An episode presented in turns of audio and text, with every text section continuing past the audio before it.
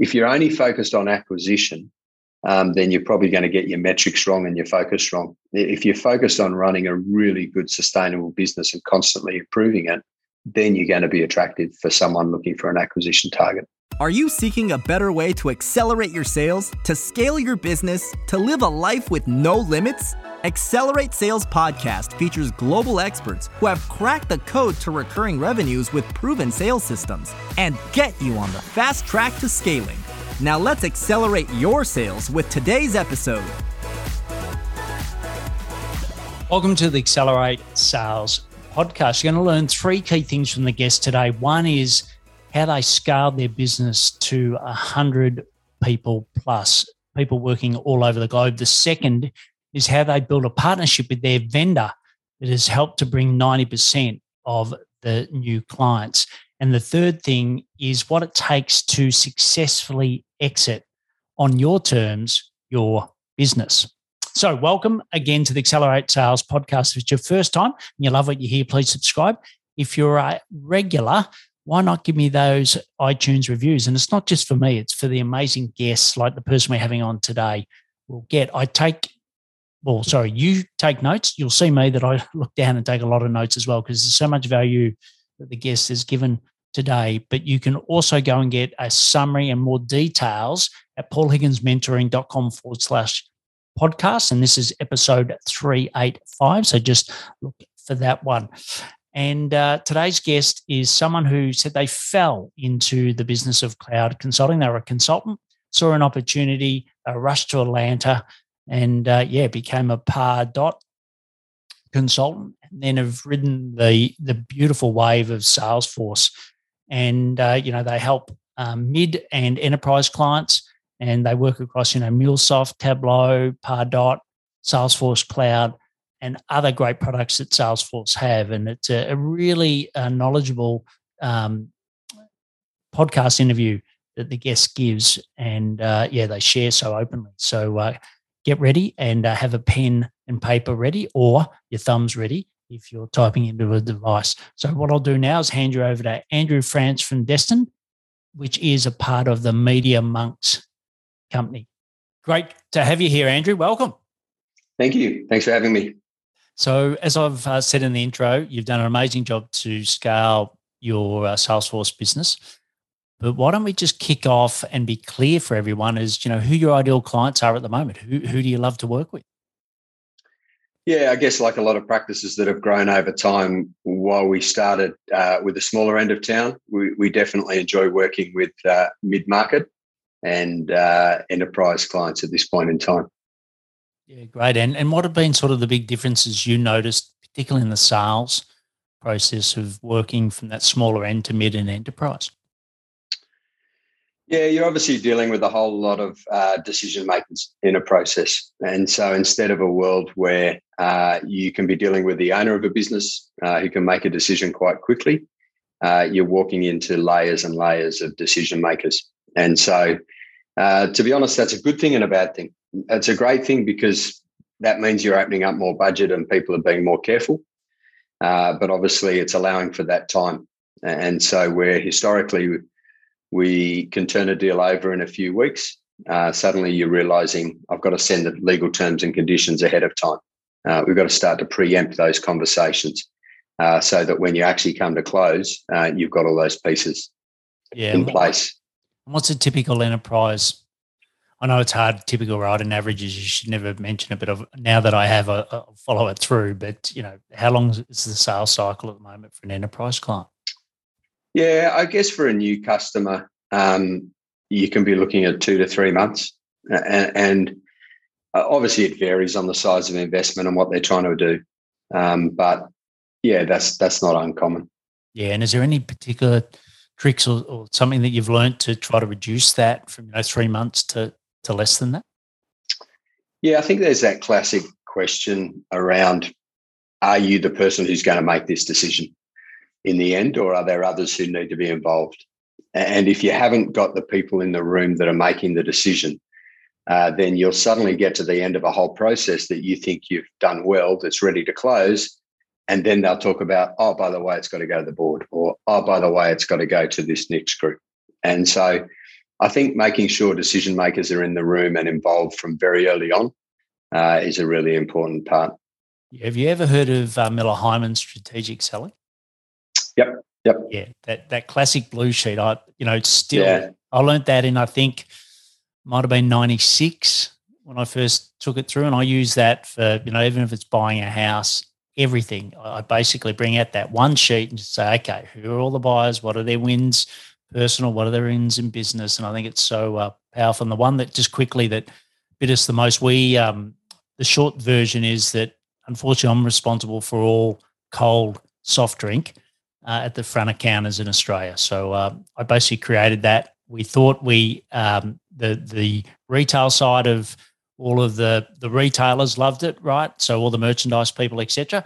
And yep. we got right to the right end, and then the operations people stepped in and said, "Well, we're not going to fill these things.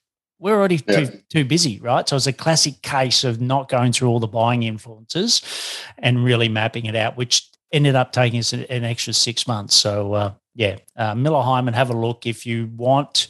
Uh, I, will put in the show notes a link to a little version that uh, that I've done of that, but I think that's really powerful. And and you know, like you said, you understand you all the people, but what are sort of the key problems that you're solving at the moment? Like, what does you know um, your solution being Pardot solve for them at the moment?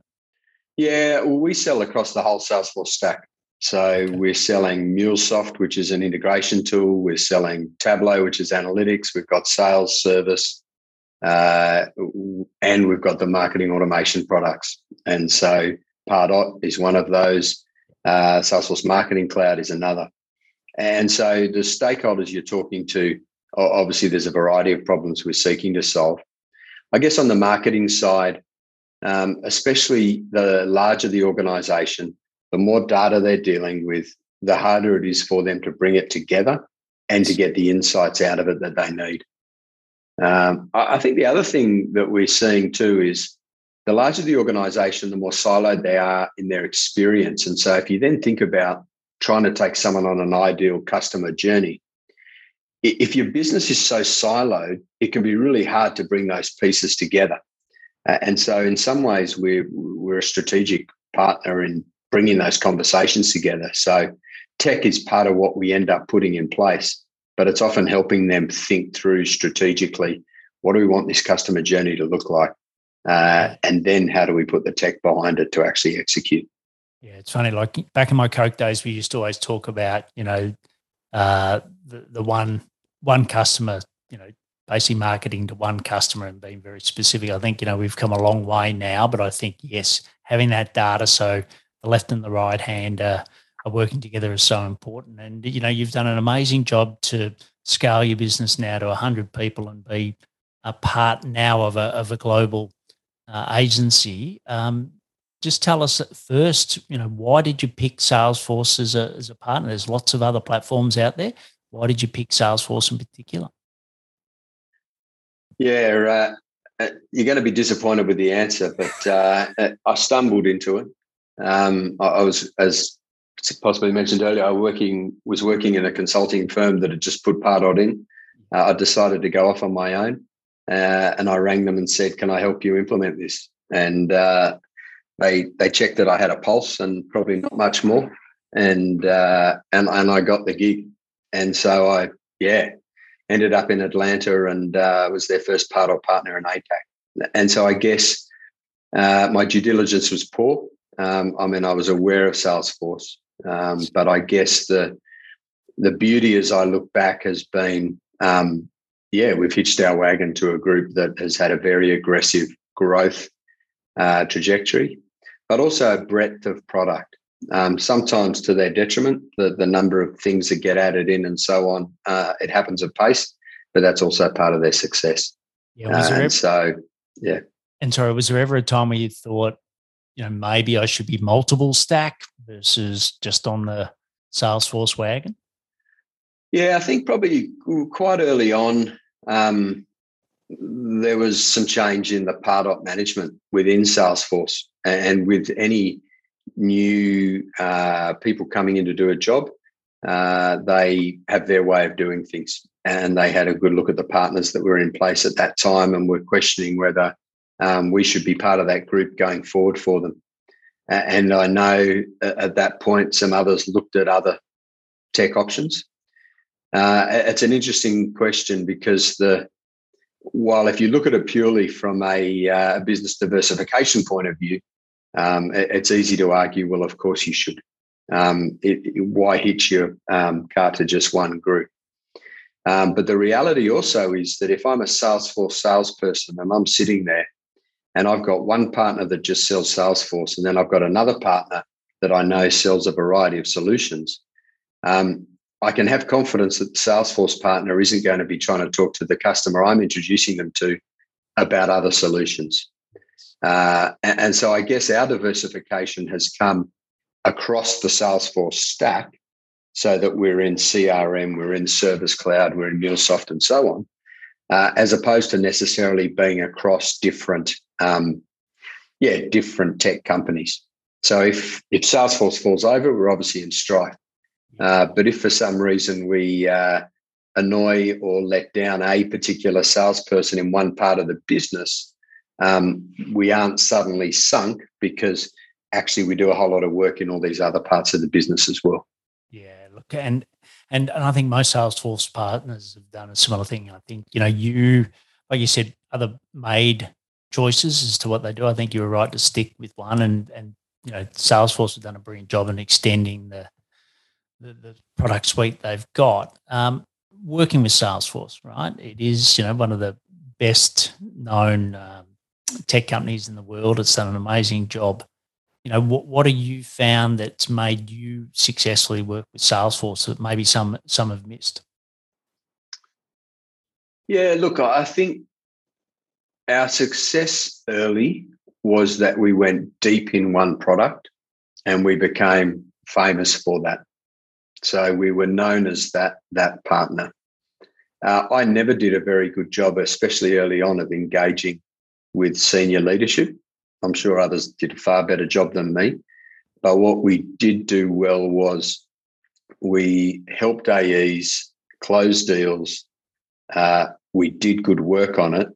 And so when they got their next deal, they were comfortable talking to us. And then they talked to their colleagues and said, Hey, I've worked with Destined. It's worked well. You guys should have a chat to them.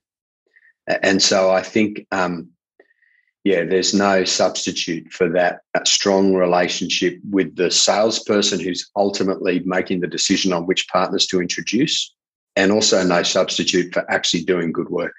And so I'm sure we went above and beyond where others maybe didn't because they held tightly and to an SOW, which ended up uh, uh, creating issues with the customer and the Salesforce AE. Uh, yeah, I'm sure we took a hit on profit was the downside. Um, but especially early on, you're trying to build those relationships. You're trying to demonstrate that you add real value.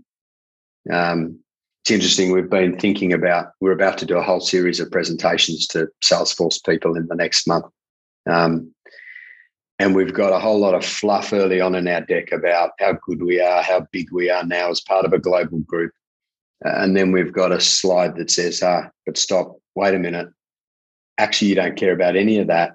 You care about whether we help you sell a deal quicker and we help you get your licenses over the line. Yeah. Yeah. I totally agree. And I think that's a really important point around, you know, giving up or, you know, having the end in mind, as Stephen Covey used to always say, that yes, take a bit of a hit early, you know, eat a bit of humble pie early to know that then you build a relationship to get the long the long term benefit. And uh, I know when we were at Coca Cola, you know, I used to try to pick the the best business operators that I knew that if we gave them a bit of a deal sweetener up front, they're going to be the guys that end up with 20, 50 stores yep. versus the opposite. And, you know, sometimes you got to do that for the long haul. And, uh, you know, you've done that really successfully. And, you know, you've built a team of 100, you know, which, which part of the 100 was the hardest? Was it, you know, zero to 10? Was it, you know, 20 to 50 like take us through a bit of that journey because i know a lot of people watching and listening at the moment are probably you know that sub 20 and they're looking at well you know how different is it uh, above that so yeah i'd love to get your insights into that yeah i think in a lot of ways we've followed uh, what the textbooks tell you will happen. So you start off in those uh, early days where uh, you've got it all in your head, and you uh, traditionally are sitting in an office together, and you overhear everyone's conversations, and and you can feel in control of it all. Uh, as you grow, you lose that connection, and so getting your own process in place early uh, is absolutely crucial. Um, I think the growth piece for us, again, richly blessed because of our relationship with Salesforce and their growth and the fact that we did good work. Um, what we found though was that we, yeah, we needed to get that process right. Um, we found we suddenly needed project managers where we didn't have project managers before. Um, we found that obviously we needed to be uh, tracking stuff properly in our own CRM. Um, it's like the plumber with the leaky pipe, uh, as opposed to yeah, not. And so uh, the other reason I think we did all right, and I describe it as my my fundamental laziness. Um, I was always looking for things others could do, so I didn't have to do them. Yes. And I think that's often what has held back others uh, leading their own businesses is that they hold on to too much for too long um, that potentially others should be doing.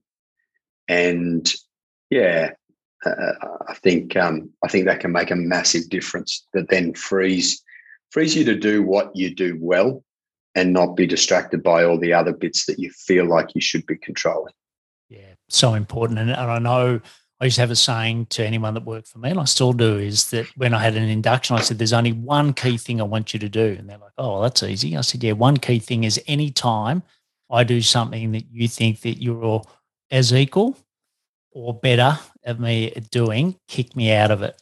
Right. I want you to yep. be strong enough to tell me, Hey, Paul, you've got better things to do than doing that because I can do it either the same as you or, or better than you. And I think it is so important about that. And, uh, it's funny like oft, often you know people that are into productivity and love to work hard etc that can be their biggest you know, it's a strength overplayed a weakness yep. because like you said lazy maybe it's just smart that you pick your battles i think uh, yeah that's a really important um, thing and you've got people across multiple um, countries as we uh, spoke about pre the interview just you know what, what's it like managing people i know you've got a big team in uh, pakistan you've got some in vietnam you've got you know some in Eastern Europe. Yeah, what's it like uh, these days, especially working on different time time zones? How, how do you sort of handle that?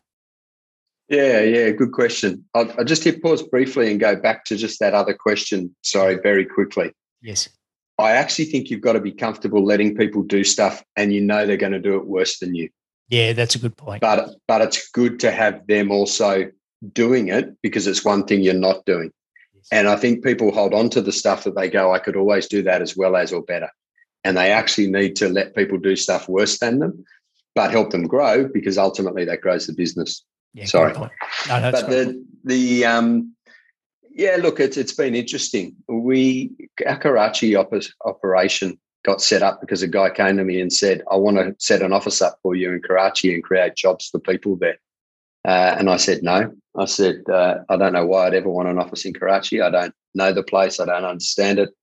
Uh, and he kept harassing me. And finally, I said yes. And uh, he said, I don't want equity. I don't want to be paid for it. I just want to create jobs. Uh, and we, it took us took us um, a good six to twelve months to. We just lost money on it initially. Would be how I described it. But the turning point for us was getting the right guy in there to lead the operation. Uh, and actually, I would put any of our success down to finding the right person to lead something, uh, as opposed to thinking it's the right next thing and starting it, uh, and then hoping it works out. Um, and so Karachi's worked brilliantly because we've found an amazing guy there who's done a brilliant job leading that operation. And so, yeah, there's just a great level of trust. I think time zones, uh, it's up and down. So the the start a day in Australia, and obviously Karachi doesn't wake up for half the day, uh, and that's fine. Uh, the upside of it is though that uh, they're then working overnight um, when we're not working, and so you do need to obviously have good uh, good time of crossover so that you can work effectively. Uh, but if you've got the right people in place and the right process, and this has been just constant learning for us, so it can be really easy for a consultant uh, Australia based to go, oh, it's just easy to do it myself. And so if I don't make it easy for them to hand the work over and for those in those other locations to pick that work up and do it effectively, then they're not going to hand it over. And so working with teams that are, um, I guess, call it back end teams, that piece of the puzzle is absolutely essential that you get that process right. Um, yeah. Yeah, great. And and moving on now to a little bit more around sales. So, you know, you've been able to scale the business, which has been brilliant. You know, as a rough rule of thumb, how much has come from Salesforce and how much has come from your own efforts? Yeah, sure. Um, we've been spoiled in a sense. Uh, I would say 90% of our new logos have been introduced to us through Salesforce salespeople picking out the phone and saying, Hey, I've got the next opportunity. Um, having said that, I think we're now probably at a 60 40 split in terms of revenue, in that 60% of our revenue comes from our arrangements and agreements with our existing clients. Um, so it's great that those new logo introductions come in through Salesforce. Um, but yeah, the real measure is how are you able to keep those people as repeat customers that you then don't just do one project with, but the next and the next and the next. I think what now that we're part of the wider Media Monks group, uh, which has been awesome, uh, we're being exposed to some amazing logos uh, and opportunities there. So I think we'll see over time. Um, we want to that relationship with Salesforce is going nowhere. We want to deepen it and deepen it. Um, but also, I see that uh, there'll be some really good opportunities around the, the wider group and the existing customer base. Yeah, and I think you know your point before, which is just do really good work and be you know mindful that you might have to take a bit of a haircut at the beginning to then build that relationship and then you know it flows. I think they were really good points around building that salesforce relationship. About the acquisition right? So you know you're going along your business is scaling really well. You know why decide to to uh, sell it? Yeah look um, it was probably something always in the back of my mind. Uh, we didn't we weren't out in the market looking. Um, the conversation came from them to us, which is great. Yeah. Uh, look, I I think there's a personal preference piece in all of this for anyone. So I never set out, ironically, to grow a business and and to run a business. Uh, I stumbled into it out of consulting, and I'm really comfortable with um, the idea that someone else is now uh, responsible for the whole thing. I think there's different models of exit. Um, our model of exit going into uh, Media Monks was we provided a service they didn't currently have. Yes. And so it, um, it, has been a place where our team has been able to maintain their own identity. Uh, it's been a place where we've been able to add really clear value because it's not something they already did. Uh, and so, yeah, I, I think the the decision around ending up joining another group for me was based in, yeah, obviously we wanted to have a fair reward for um, what the shareholders had built over time. Um, but also, crucially, it had to be a place that was going to add value to our staff uh, and give them another uh, an opportunity both to do what they keep doing, what they love, uh, but also potential in the future. Yeah, and when when you did your due diligence, what were the most critical things that you looked for when someone's acquiring you. Because, you know, I've always sat mainly on the other side, right? At Coke, I used to buy companies and we used to joke we'd turn a small company into a smaller company. But that's another, yep. yeah. another thing. Yeah. But for you, you know, what, what were the key due diligence and the questions that you really thought in your head around should I sell to these guys? Yeah. For me, it was about the journey that the organization we were joining was going on. Uh, and so uh, this is an entrepreneurial group that has a really aggressive growth plan. And it's just really exciting to see where it's going and what the group is achieving. Uh, there's amazing stuff in uh, uh, virtual reality, amazing creative teams, and amazing tech teams. That here in APAC, they're the leading Google partner. Um, there's all sorts of so so the actual group itself is in some ways very aligned with us in terms of growth trajectory and so on. So that was a key piece of it. I think the other bit is just cultural, um, and cultures. It's a funny word, like it. Yeah, it gets overused, but yes. but I sat in meetings with people who I felt comfortable with, who I felt were transparent and honest, and I thought I could sit in an office with and work with tomorrow. And so, for me, that's that's a massive part of it.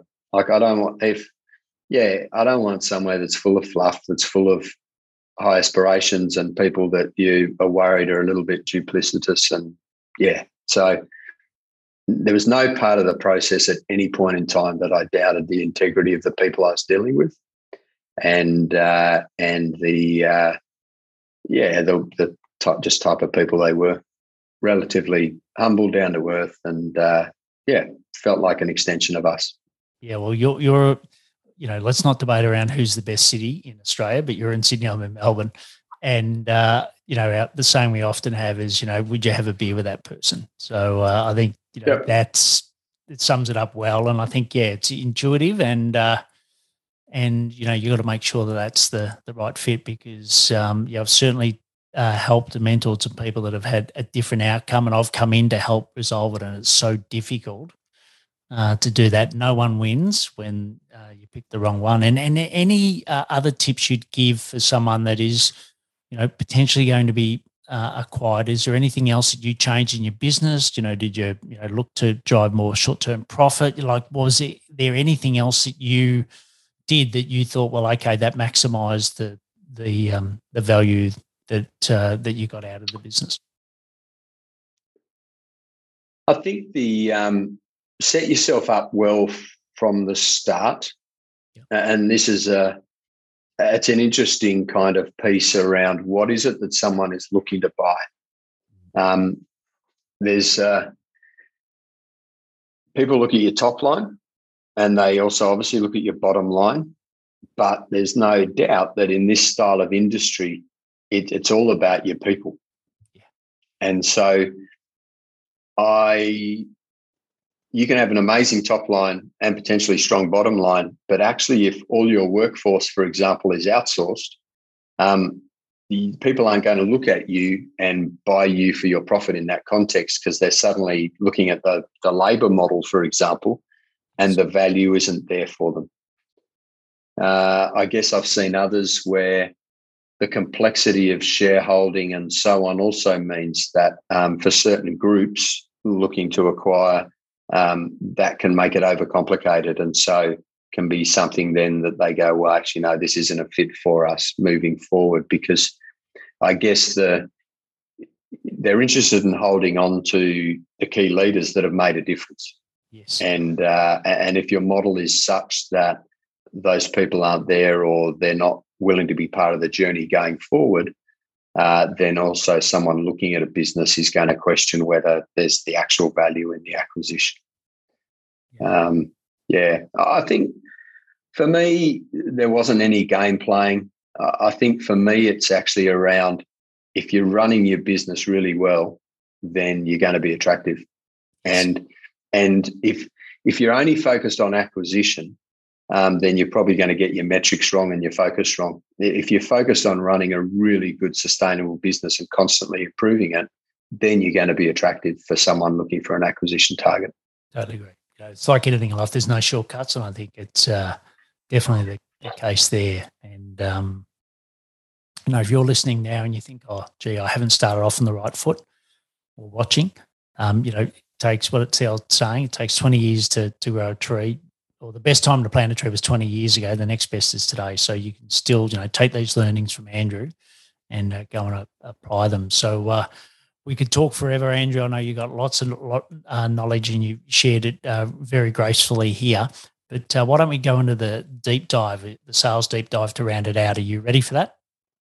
Far away. All right, great. Well, so what are some of the sales habits that you do, or maybe you used to do because you're such a great delegator to help you accelerate yep. sales? I'm reading Atomic Habits at the moment. If you're looking for a book, pick up that one. Yep. Uh, and it's just about daily repeated tasks. when your pipe gets full, don't think your pipe's full. Pick up the phone every day to one new customer, one new AE, and do it, and then do it again. Yeah, well, James is a listener of this program. So uh, shout out to James. No, he's not, but anyway, hopefully one day is. So uh, other than you know your, your suite from Salesforce, what other technology do you use to help to accelerate your sales in the business? Yeah, we've actually used Qwilr recently. So Qwilr is a proposal tool that, again, uh, not hung up on that in particular, but the idea of trying to make it easy to buy from you. So it's the same as I mean, it, it yes, it, it helps you pull together templated proposals quickly, uh, but it also has that e-sign kind of feature that's really easy, so someone can just click accept and uh, move on. Great, and and we talked about you know your mix of leads, and it was predominantly Salesforce ninety percent, but at the moment, the ones that you're getting that aren't Salesforce, what's been the best source of leads in that that area? Yeah, asking uh, existing customers who else we should be talking to.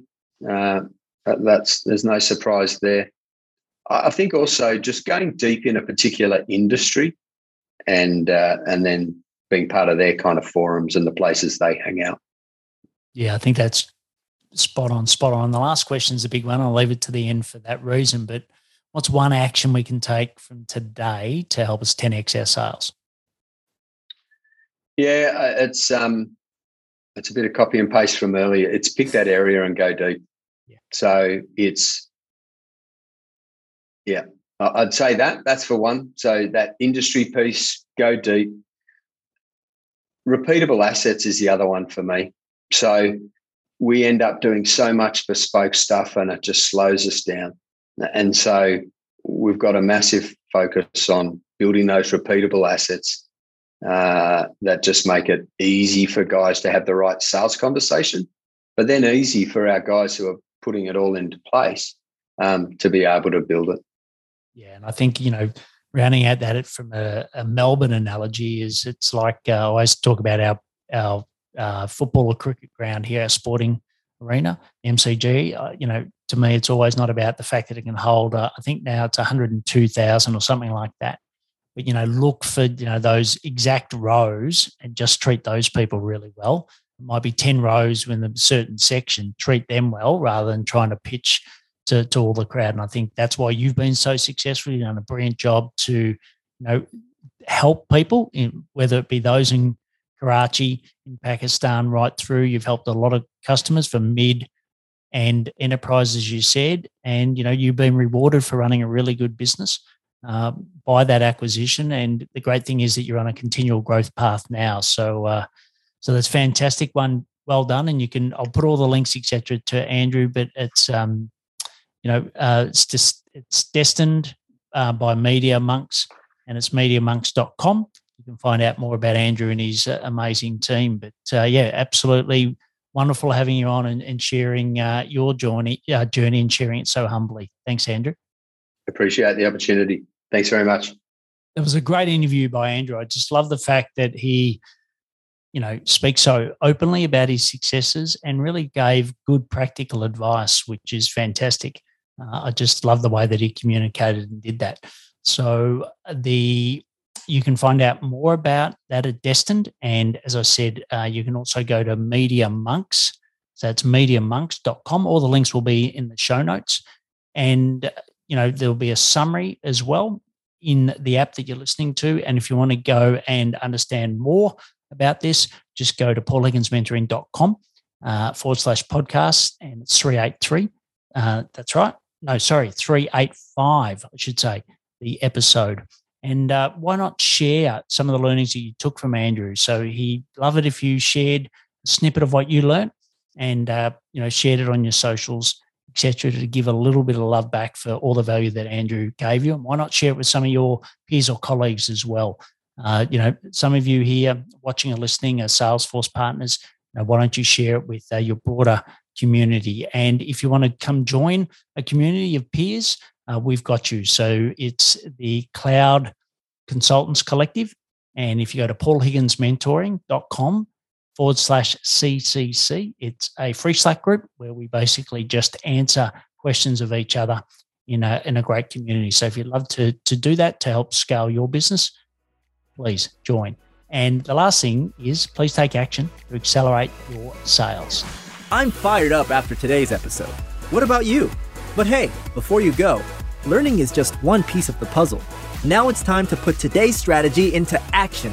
Head over now to today's show page at paulhigginsmentoring.com forward slash podcast and share how you'll put it into action.